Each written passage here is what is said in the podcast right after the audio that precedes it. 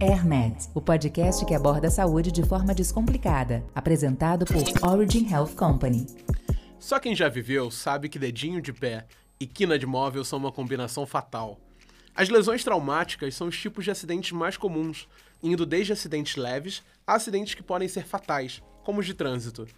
E é de extrema importância saber como prevenir, quais cuidados devemos tomar em cada caso para tratar corretamente ou o que fazer enquanto a equipe de socorro não chega ao local. Eu sou o Ethan e esse é o AirMed dessa semana. E para a conversa de hoje, estamos aqui com a médica Roberta Arinelli. Olá, Roberta. Oi, Ethan, tudo bem? E com a biomédica Jéssica Correia. Oi, Jéssica. Oi, oi, tudo bom, Roberta, Ethan? Então, gente, pro tema de hoje a gente vai falar sobre traumas. Como que a gente pode definir o que é trauma? Trauma é uma lesão produzida por uma ação violenta, seja ela química ou física, externa ao organismo. A palavra trauma vem de uma palavra do grego que significa ferida. Todo mundo no dia a dia acaba passando por um tipo de trauma e tem alguns que a gente nunca esquece, né? Vocês já tiveram algum tipo de acidente que marcou vocês, assim, que foi de certa forma relevante?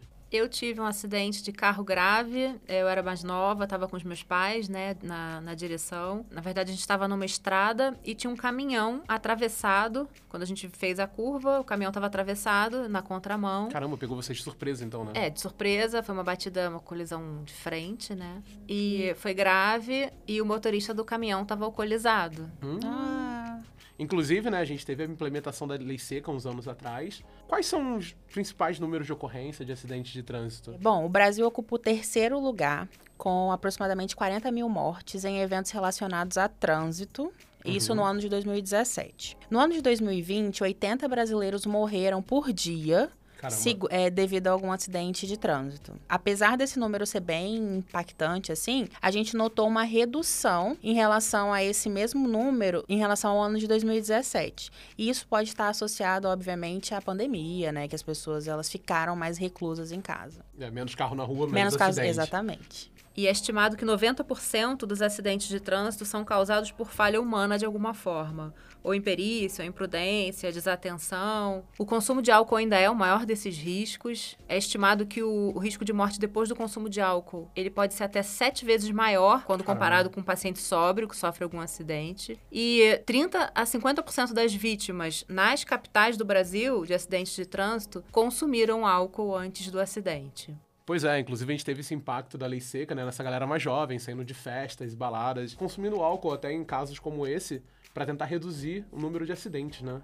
Sim, é, para essa galera mais jovem, o acidente de carro, né, os acidentes de carro correspondem à primeira causa de mortalidade. Caramba. Então, entre os adolescentes, né, de 15 até a, os jovens adultos até 30 anos, é a principal causa de morte são esses acidentes de carro. É, eu acho que o mais importante aqui é a gente lembrar também que a maioria deles é evitável, né? Já que a, a, a é. grande maioria é causada por, por alguma álcool. falha humana. Alta velocidade, dentro da velocidade permitida. É, falta de uso dos equipamentos de proteção, cinto de segurança, capacete, cadeirinha para as crianças. É, inclusive você até comentou sobre a desatenção desses motoristas e eu acho que uma das principais causas dessa desatenção é o uso de algum aparelho eletrônico. Celular, celular né? É. Inclusive, o uso de celular está cada dia mais comum, né? Uma coisa intrínseca ao ser humano, a pessoa carrega para cima e para baixo. E você vê muita gente usando o celular no trânsito. Às vezes você olha para o carro ao lado, tipo, a pessoa tá sempre mexendo, desatento muitas vezes durante um engarrafamento ou uma parada em um sinal. É, você acaba tentando otimizar o seu tempo é. no trânsito, fazendo alguma outra coisa para render mais, enfim. Só que aí acaba ficando ficando desatento ao que você deveria estar tá focado no momento, que é dirigir, ter uma direção correta e tudo mais. Pois é, eu já vi, eu mesmo já vi acidentes leves, por exemplo, pessoa parada no trânsito, acelerar sem olhar para frente e bater, mas foram acidentes leves. Sim. Isso também pode levar a causas graves, né, como você mencionou.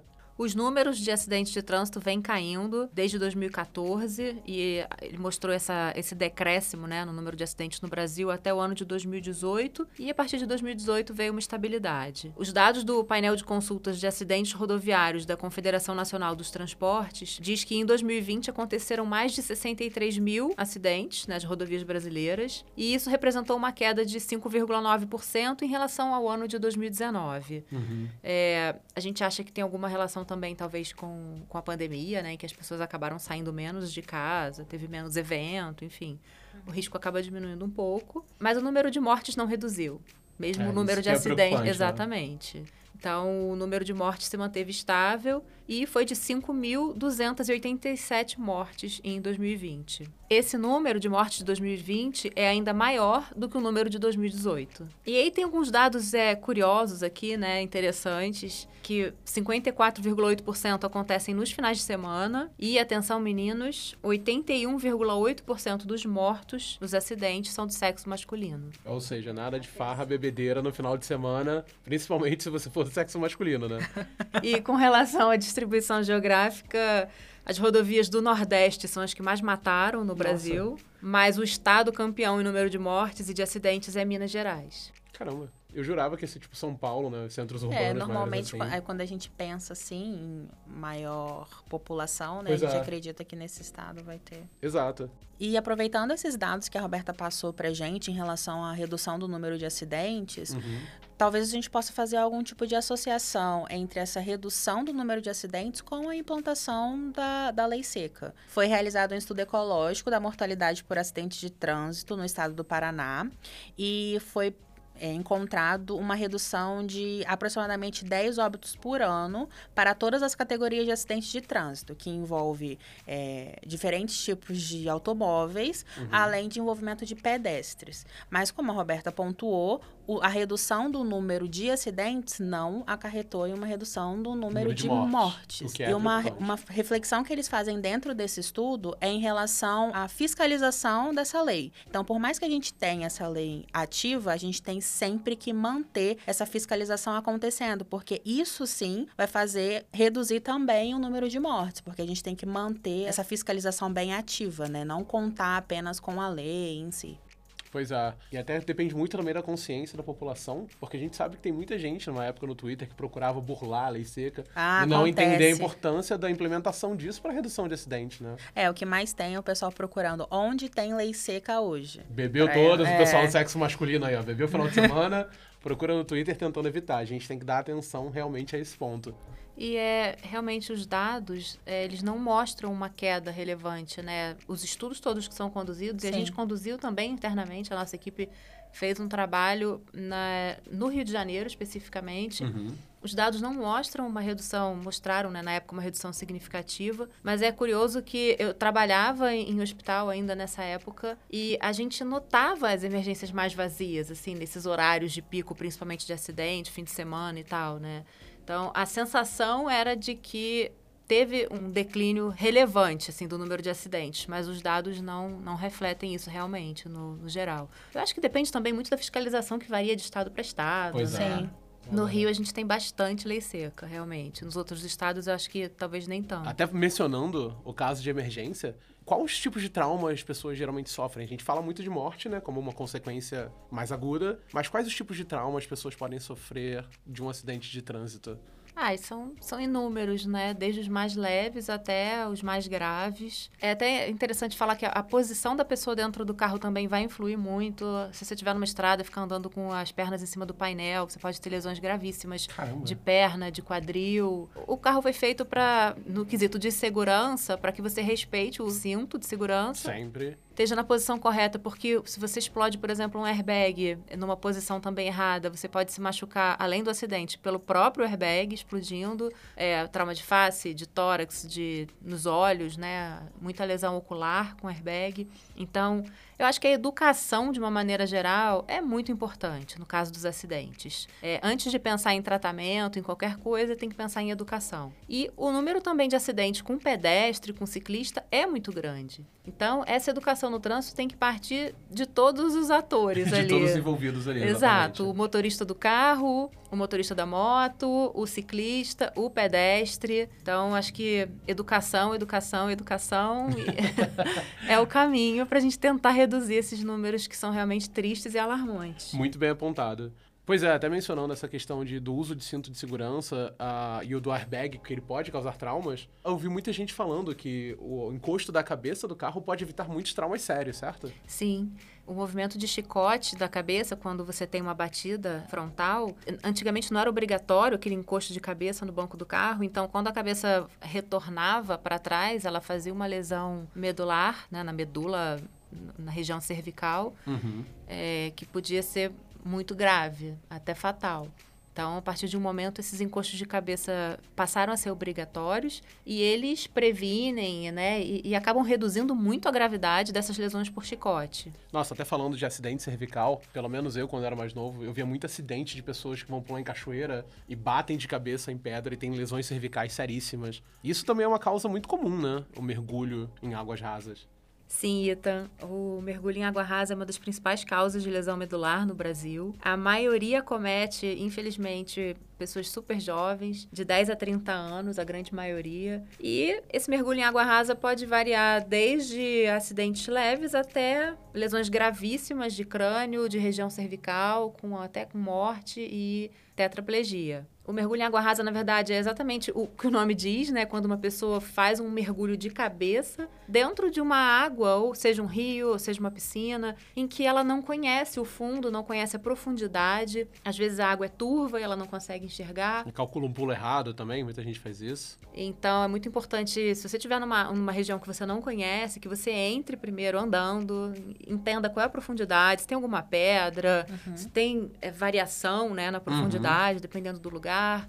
E se for um lugar desconhecido, o ideal é que você não mergulhe não de mergulhe, Né? É, começa, é, vamos começar por aí, né? Prevenção. Pois é, e um dos riscos, como você mencionou, né? De ficar tetraplégico, ainda mais numa idade de entre 10 e 30 anos, que é o auge tanto da carreira quanto do trabalho. Você está começando vida. a vida. Pois né? é, verdade seja dita. Né? Início né? da sua... Entrando na fase pré-adolescência e depois virando um jovem adulto. É, é um mergulho em água rasa pode ser realmente uma catástrofe. E para ser evitado é isso, é não mergulhar de jeito nenhum em água rasa, não mergulhar alcoolizado, porque tem muita relação também da, de pessoas alcoolizadas que acabam não tomando esse cuidado. Não empurrar pessoas, né, aquela mania horrorosa ah. de empurrar pessoas na água, porque Total. você não sabe como é que ela vai cair, em, em, que superfície que ela vai bater. E se acontecer, a gente tem que ter algum cuidado também na hora de ajudar essa pessoa, porque na manipulação, na hora de tirar a pessoa do lugar, você pode piorar a lesão cervical. Então, o ideal é que de alguma forma você consiga estabilizar, mas você acaba tendo que retirar essa pessoa da água para ela também não sofrer um afogamento. Uhum e chamar imediatamente ajuda médica. Mas com muito cuidado na manipulação da pessoa, mobilizar o mínimo possível para você não piorar um quadro ali. Um quadro, caso ela já tenha alguma fratura ali instalada. Até falando de acidente com esse pessoal que está começando a vida agora, né? Esse pessoal mais jovem, principalmente criança e adolescente, é importante falar de acidentes domésticos. Sim, os acidentes domésticos acometem mais as extremidades de idade, né? Não só as crianças, mas também os idosos. A principal causa de morte em crianças e adolescentes são acidentes dentro de casa. Nossa. Mas eu vou dar um spoiler aqui, a gente vai ter um episódio inteiro só para falar sobre a prevenção de acidentes com crianças em casa. Não perca o nosso próximo bloco. E no SUS, um terço dos traumas, né, das lesões traumáticas que chegam nos hospitais, são com pacientes com mais de 60 anos. Nossa. E 75% desses acidentes acontecem dentro de casa. Então, também existem várias campanhas da Casa Segura para o idoso, de como deve evitar ter tapetes no caminho, pisos muito encerados ou molhados, a importância de você ter corrimão em alguns lugares estratégicos. Pois é. Aquela fixação, né? Aquelas barras no banheiro. Eu isso, já vi é. em alguns. Sim. A casa da minha avó, a gente instalou isso também, né? De banheiro. Mas outros cuidados até como supervisão mesmo, porque às vezes tarefas cotidianas podem levar a acidente. A minha avó, por exemplo, ela cozinhando, ela escorregou, não foi nem no tapete. Ela foi abaixar para pegar alguma coisa e teve um acidente que ela fraturou a bacia. Então é importante a casa estar tá mais segura possível para evitar isso, né? Sim, quem tem criança e idoso em casa tem que ter um cuidado constante. É, a criança cega a gente, né? Quando a gente pisca, eles já estão muito rápidos. sob algum risco de alguma forma. E os idosos, porque é, 34% das quedas nos idosos provocam algum tipo de fratura. É, pois é, é perigosíssimo isso, né? E o problema da fratura nos idosos é o tempo de recuperação, né? Normalmente essas fraturas elas demoram mais porque são fraturas mais delicadas, principalmente de quadril, fêmur e tudo mais. E até mencionando essa questão de acidente dentro de casa, a chance da gente presenciar algum é muito comum. Uhum. E aproveitando o gancho para falar sobre primeiros socorros, tem algum protocolo para acidente de trânsito, socorro que a gente possa prestar? É, você não pode abandonar o local do acidente, que você te, caso você tenha se envolvido num acidente, porque isso é considerado omissão de socorro. Mas por outro lado, você também tem que evitar manipular a vítima, porque você pode agravar qualquer lesão em potencial que ela tenha. Uhum. Existem protocolos de atendimento para os paramédicos ou, enfim, bombeiro, quem estiver chegando, Então, a primeira coisa que você tem que fazer é tentar isolar o local, sinalizar o acidente, ou com um triângulo, ou com árvore, enfim. É, acontece muitas vezes de tiver. pessoas que estão vendo o acidente, elas ajudam a fazer esse tipo de sinalização, né? Aham. Importante sinalizar e tentar isolar esse local onde teve o acidente e ligar imediatamente para 192, 193 ou, enfim, o número de emergência que for do local onde você estiver, porque geralmente eles já passam algum tipo de orientação pelo telefone. Eles vão te pedir uma descrição dessa cena do acidente, quantas vítimas tem, como elas estão, qual o estado delas, mas você não pode manipular a pessoa, como eu já disse, para não agravar, não, não piorar ainda mais esse risco. A não ser que você receba pelo telefone alguma orientação específica depois que você descreve esse quadro clínico. Então, o básico é isolar o local do acidente e ligar para um serviço de emergência que vai te orientar ao que fazer ali. Quando chegam os paramédicos, os bombeiros, os médicos, eles têm sim um protocolo de atendimento que começa sempre pela estabilização da coluna cervical, que é essa região do pescoço, e pela inspeção das vias aéreas para entender se tem alguma obstrução de via aérea que possa estar fazendo com que esse paciente não consiga respirar adequadamente. E por aí vai, né? É um ABCDE que tem, que, que você vai seguindo vários passos por ordem de, de risco de vida, né? Por, por ordem de gravidade, até acabar a avaliação desse paciente e levar ele para o hospital mais próximo, caso seja necessário. Perfeito. Eu queria falar, aproveitar para falar aqui, que o que me impressiona muito em qualquer acidente é que geralmente você está falando de uma coisa inesperada. É um momento inesperado. É. Muitas vezes um momento feliz em que a pessoa se arruma, sai de casa, tem um programa, enfim, ela sai com uma intenção e no meio do caminho acaba se acidentando e vai parar no hospital. Então, assim, é, é- realmente é muito chocante para quem sofre aquele acidente. É um a gente, momento às vezes, delicado para a vítima, né?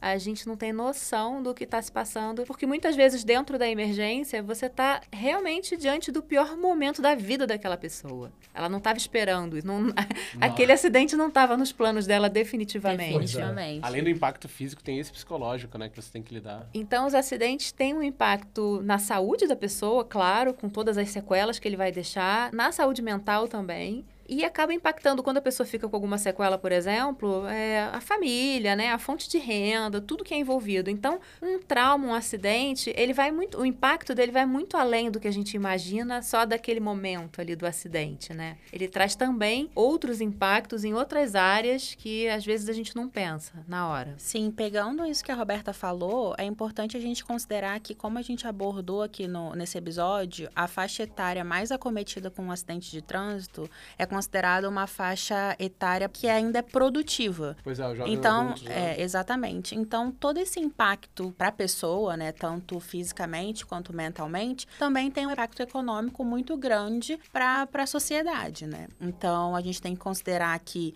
se aquela pessoa era a principal fonte de renda para aquela família, e além, obviamente, desse impacto que a gente falou para os familiares, né, em relação à renda, em relação ao emocional, ao físico e tudo mais, e além disso, todos os acidentes que acontecem aqui no país, eles são socorridos pelo SAMU, pelos bombeiros, e eles são direcionados para um hospital público. Então, a gente consegue ver também um impacto ainda maior do que o que a gente consegue imaginar para o sistema público de saúde brasileiro. Sim, independente do paciente ter algum plano de saúde, estar vinculado a alguma operadora de saúde, todos eles têm o primeiro atendimento feito no SUS.